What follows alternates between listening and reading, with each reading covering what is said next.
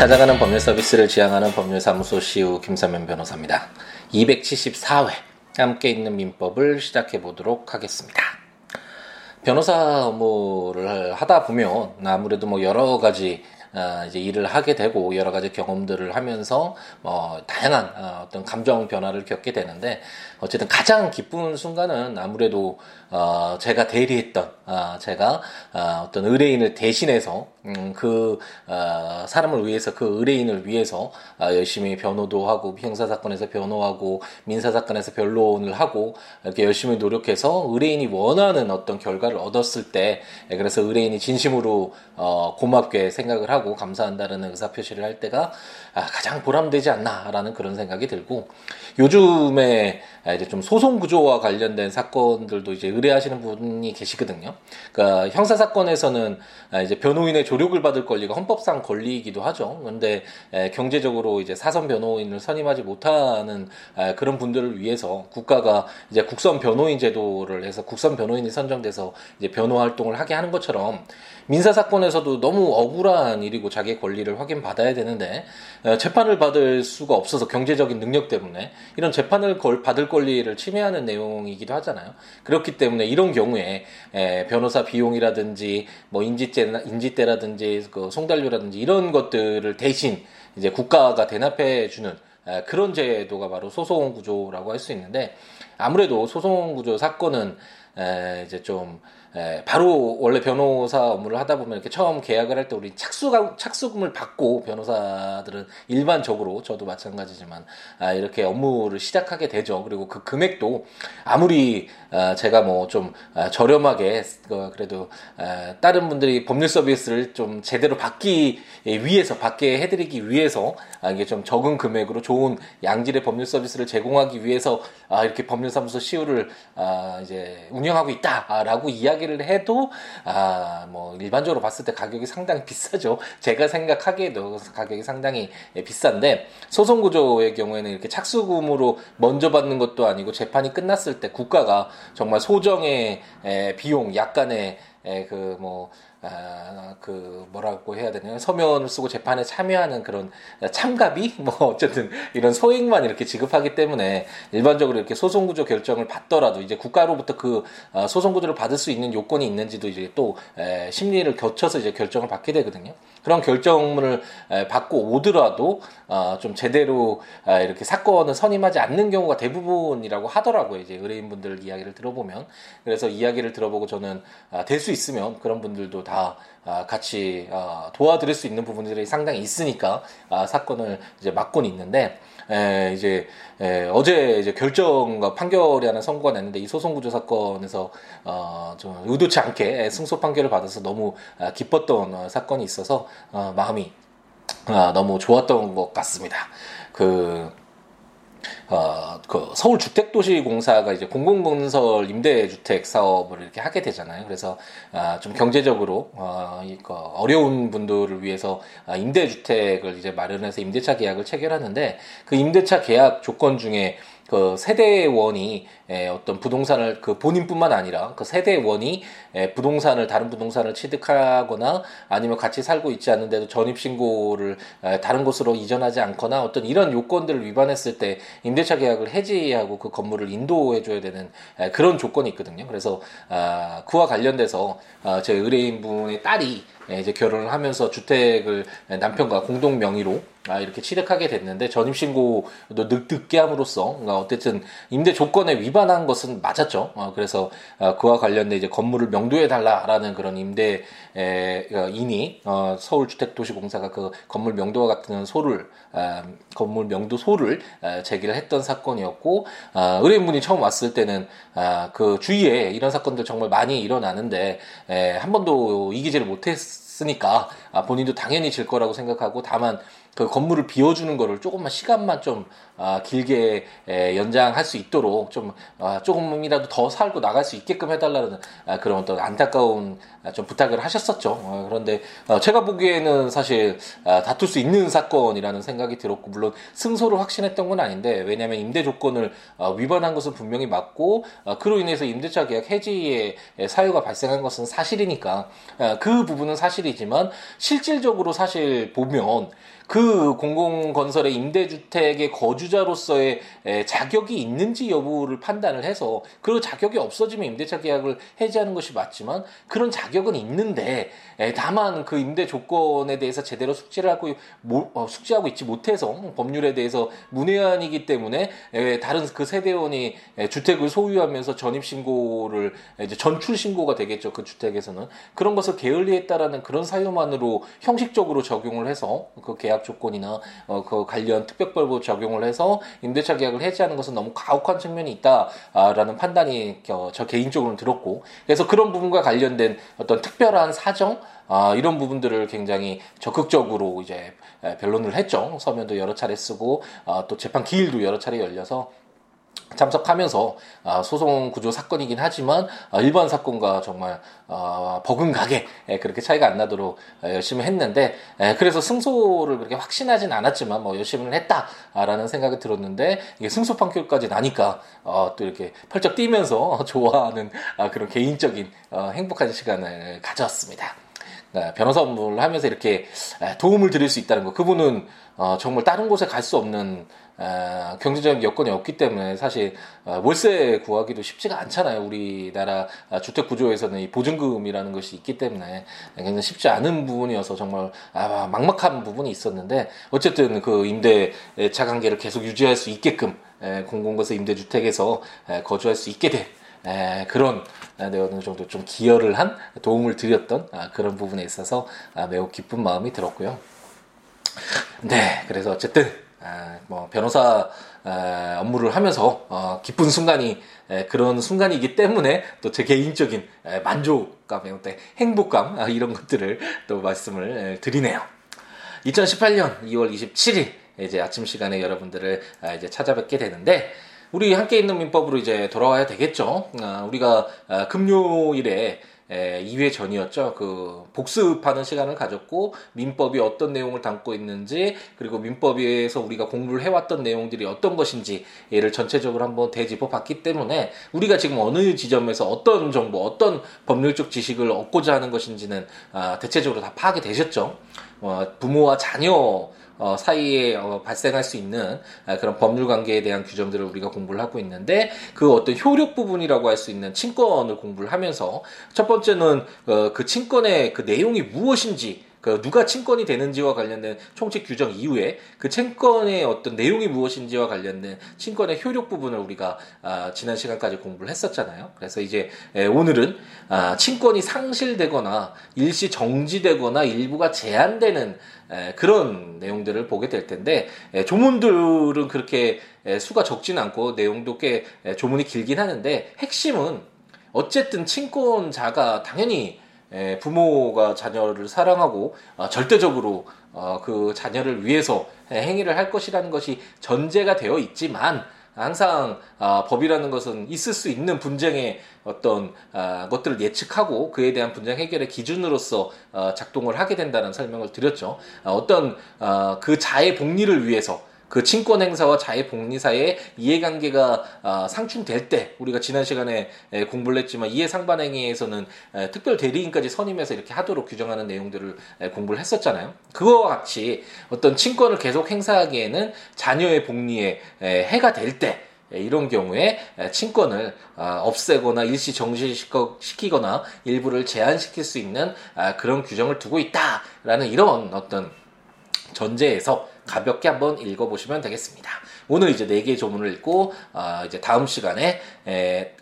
그또네 개의 조문을 읽고 이렇게 여덟 개의 조문을 읽은 뒤에 이제 드디어 어, 몇 차례나 어, 함께 있는 민법을 하면서 말씀드렸지만 이제 개정된 내용이 상당히 많고 어, 앞으로 어, 우리 사회에서 가장 많이 쓰이게 될 내용이라고 할 수 있는 후견과 관련된 내용들을 어, 이제 에, 목요일은 휴일이네요. 어, 3일절이죠. 이제 금요일부터 이제 공부를 해 보도록 하죠.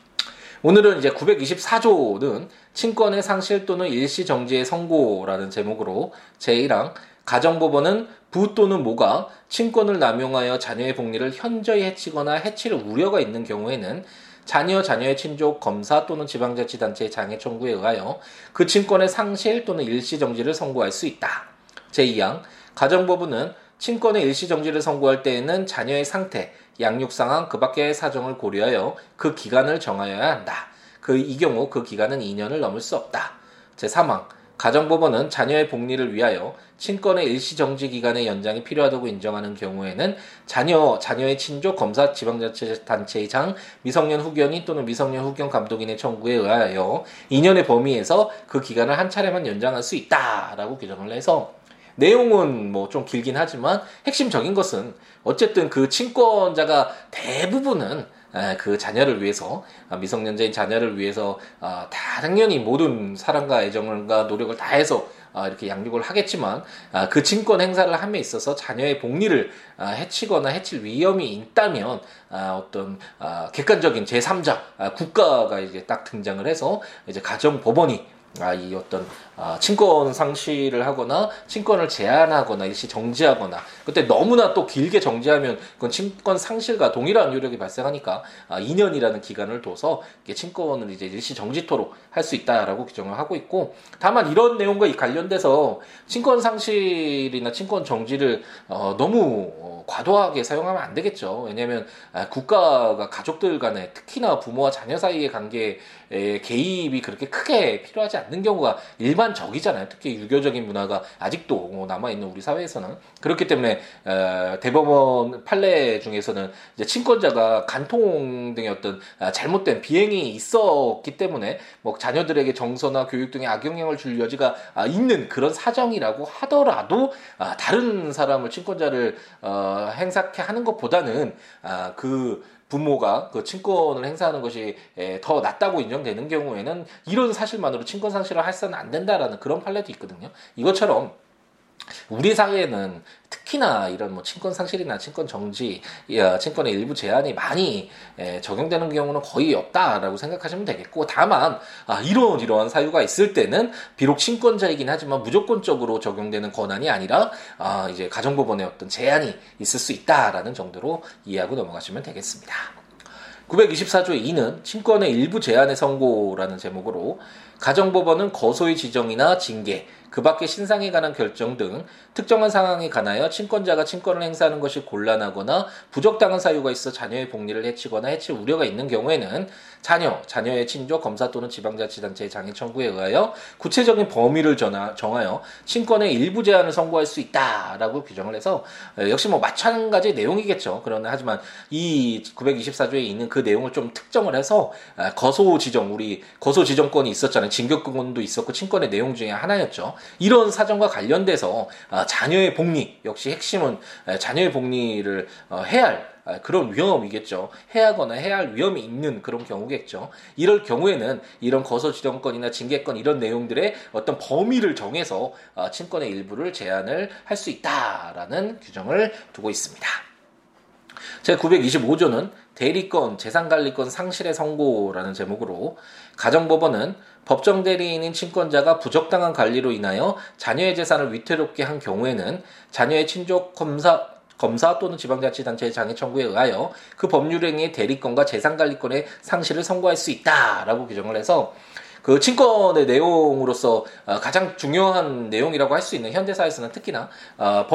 법 특정 대리인으로서의 대리권을 행사하는 것 그리고 재산을 아, 일반적으로는 미성년자가 재산이 없겠지만 제가 말씀드렸듯이 여러 가지 뭐 드라마에 나오듯이 그리고 현실에서도 뭐 금수저라고 하는 이런 특수한 경우에 미성년자의 재산이 많을 때 그 재산을 관리할 수 있는 아, 그 권한이 상당히 에, 크잖아요. 아, 그런 것이 이제 대리권과 재산관리권이라는 것을 우리가 공부를 했는데 이런 부분과 관련돼서도 어, 친권자가 부적당한 관리로 인해서 자녀의 재산을 위태롭게 한 경우에 이런 경우에는 대리권과 재산관리권의 상실도 선고할 수 있다라고 925조가 규정을 하고 있습니다.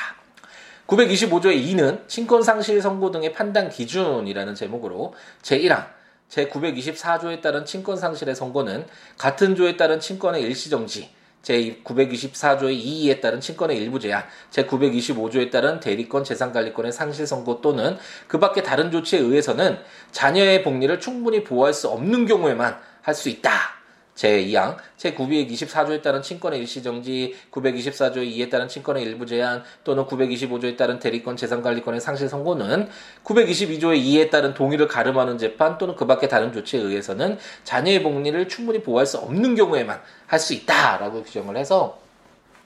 우리가 일반적으로 부모가 어, 자녀를 키우는 데 있어서 부모의 역할을 못하게 한다라는 것은 에, 우리가 좀 일반적인 감정에서는 사회의 어떤 통념에 의해서는 쉽게 상상이 안 가죠. 이게 굉장히 에, 아무래도 외국법을 개수를 하다 보니까 외국법에 규정되어 있는 내용들을 이렇게 따라서 어, 규정을 하다 보니까 이렇게 규정이 되어 있지만 민법에도 우리 민법에도 규정되어 있지만 에, 사실 우리 문화와는 상당히 에, 좀 아, 생소하게 느껴지는 부분은 분명히 있고 아, 그렇기 때문에 아, 이런 어떤 친권 행사에서 제한을 둘 필요가 아, 있다라는 것까지는 인정하지만 925조의 2는 이제 그 2014년도에 이제 신설이 됐던 내용인데 이런 내용도 다른 것을 통해서 다른 조치를 통해서 자녀의 복리를 충분히 보호할 수 있다면 우리가 예를 들어서 그 법정 대리인이 되잖아요 친권자는. 그래서 그 법정 대리인의 동의를 안 해줬을 때 법원에 이제 그 동의를 가름하는 재판을 받아서 아, 이렇게 처리 토록 하는 규정을 공부를 했었죠. 이것처럼 이런 어떤 다른 것을 통해서도 아, 해결할 수 있는데 친권 상실이나 아니면 아, 친권의 일시 정지나 대리권 재산상 관리권의 상실이나 이런 어떤 좀 극한까지 가는 아, 그런 아, 내용들을 선고함에 있어서는 아, 보충성의 원칙이라고 할 수 있겠죠. 다른 거 해보고 안 됐을 때 그런 걸 해도 어, 자의 복리를 보호할 수 없는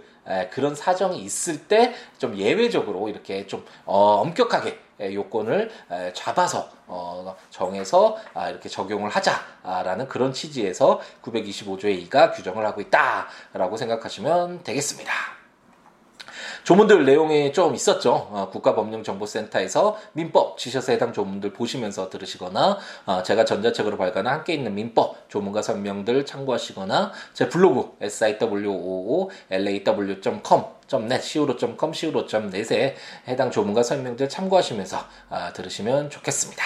그 외에 뭐 법률 외에 어떠한 내용이라도 좋으니까요. 아, 아, 어, 떤 분은 그 제가 아, 블로그에 이렇게 법률 질문을 하시는 분들에 대해서는 아, 그 그렇게 상세하게 이제 답변을 좀 못해 드리거든요. 아무래도 그런 내용들은 이제 다른 교과서나 아니면 학생분들의 경우에는 이제 선생님들도 계시고 아, 그런 것을 통해서 이렇게 알 수 있기 때문에 제가 일일이 이렇게 법률과 관련된 내용들은 아, 이렇게 잘 해석을 아, 이게 댓글을 잘 안 달아드리는데 오늘은 어떤 분이 이렇게 댓글을 다셨다가 아, 댓글을 안다니까 이렇게 전화 주셔서 아, 상담을 통해서 이렇게 해결을 하시기도 하더라고요. 그러니까 에, 어떠한 내용이라도 좋으니까요. 저희 블로그나 siwo.law.com, siwo.com, siwo.net 또는 siabooks.com 아, 이런 블로그를 통해서 이렇게 글을 에, 남겨주셔도 좋고 아, 아니면 아까 말씀드렸던 것처럼 전화로 026959-9970 전화 주셔서 아, 이렇게 이야기를 통해서 아, 여러 가지 이야기 나눠도 좋고 법률 상담을 하셔도 좋고 아니면 아, 시우로 골뱅이 지메일컴 메일이나 트위터나 페이스북에 시우로에 오셔서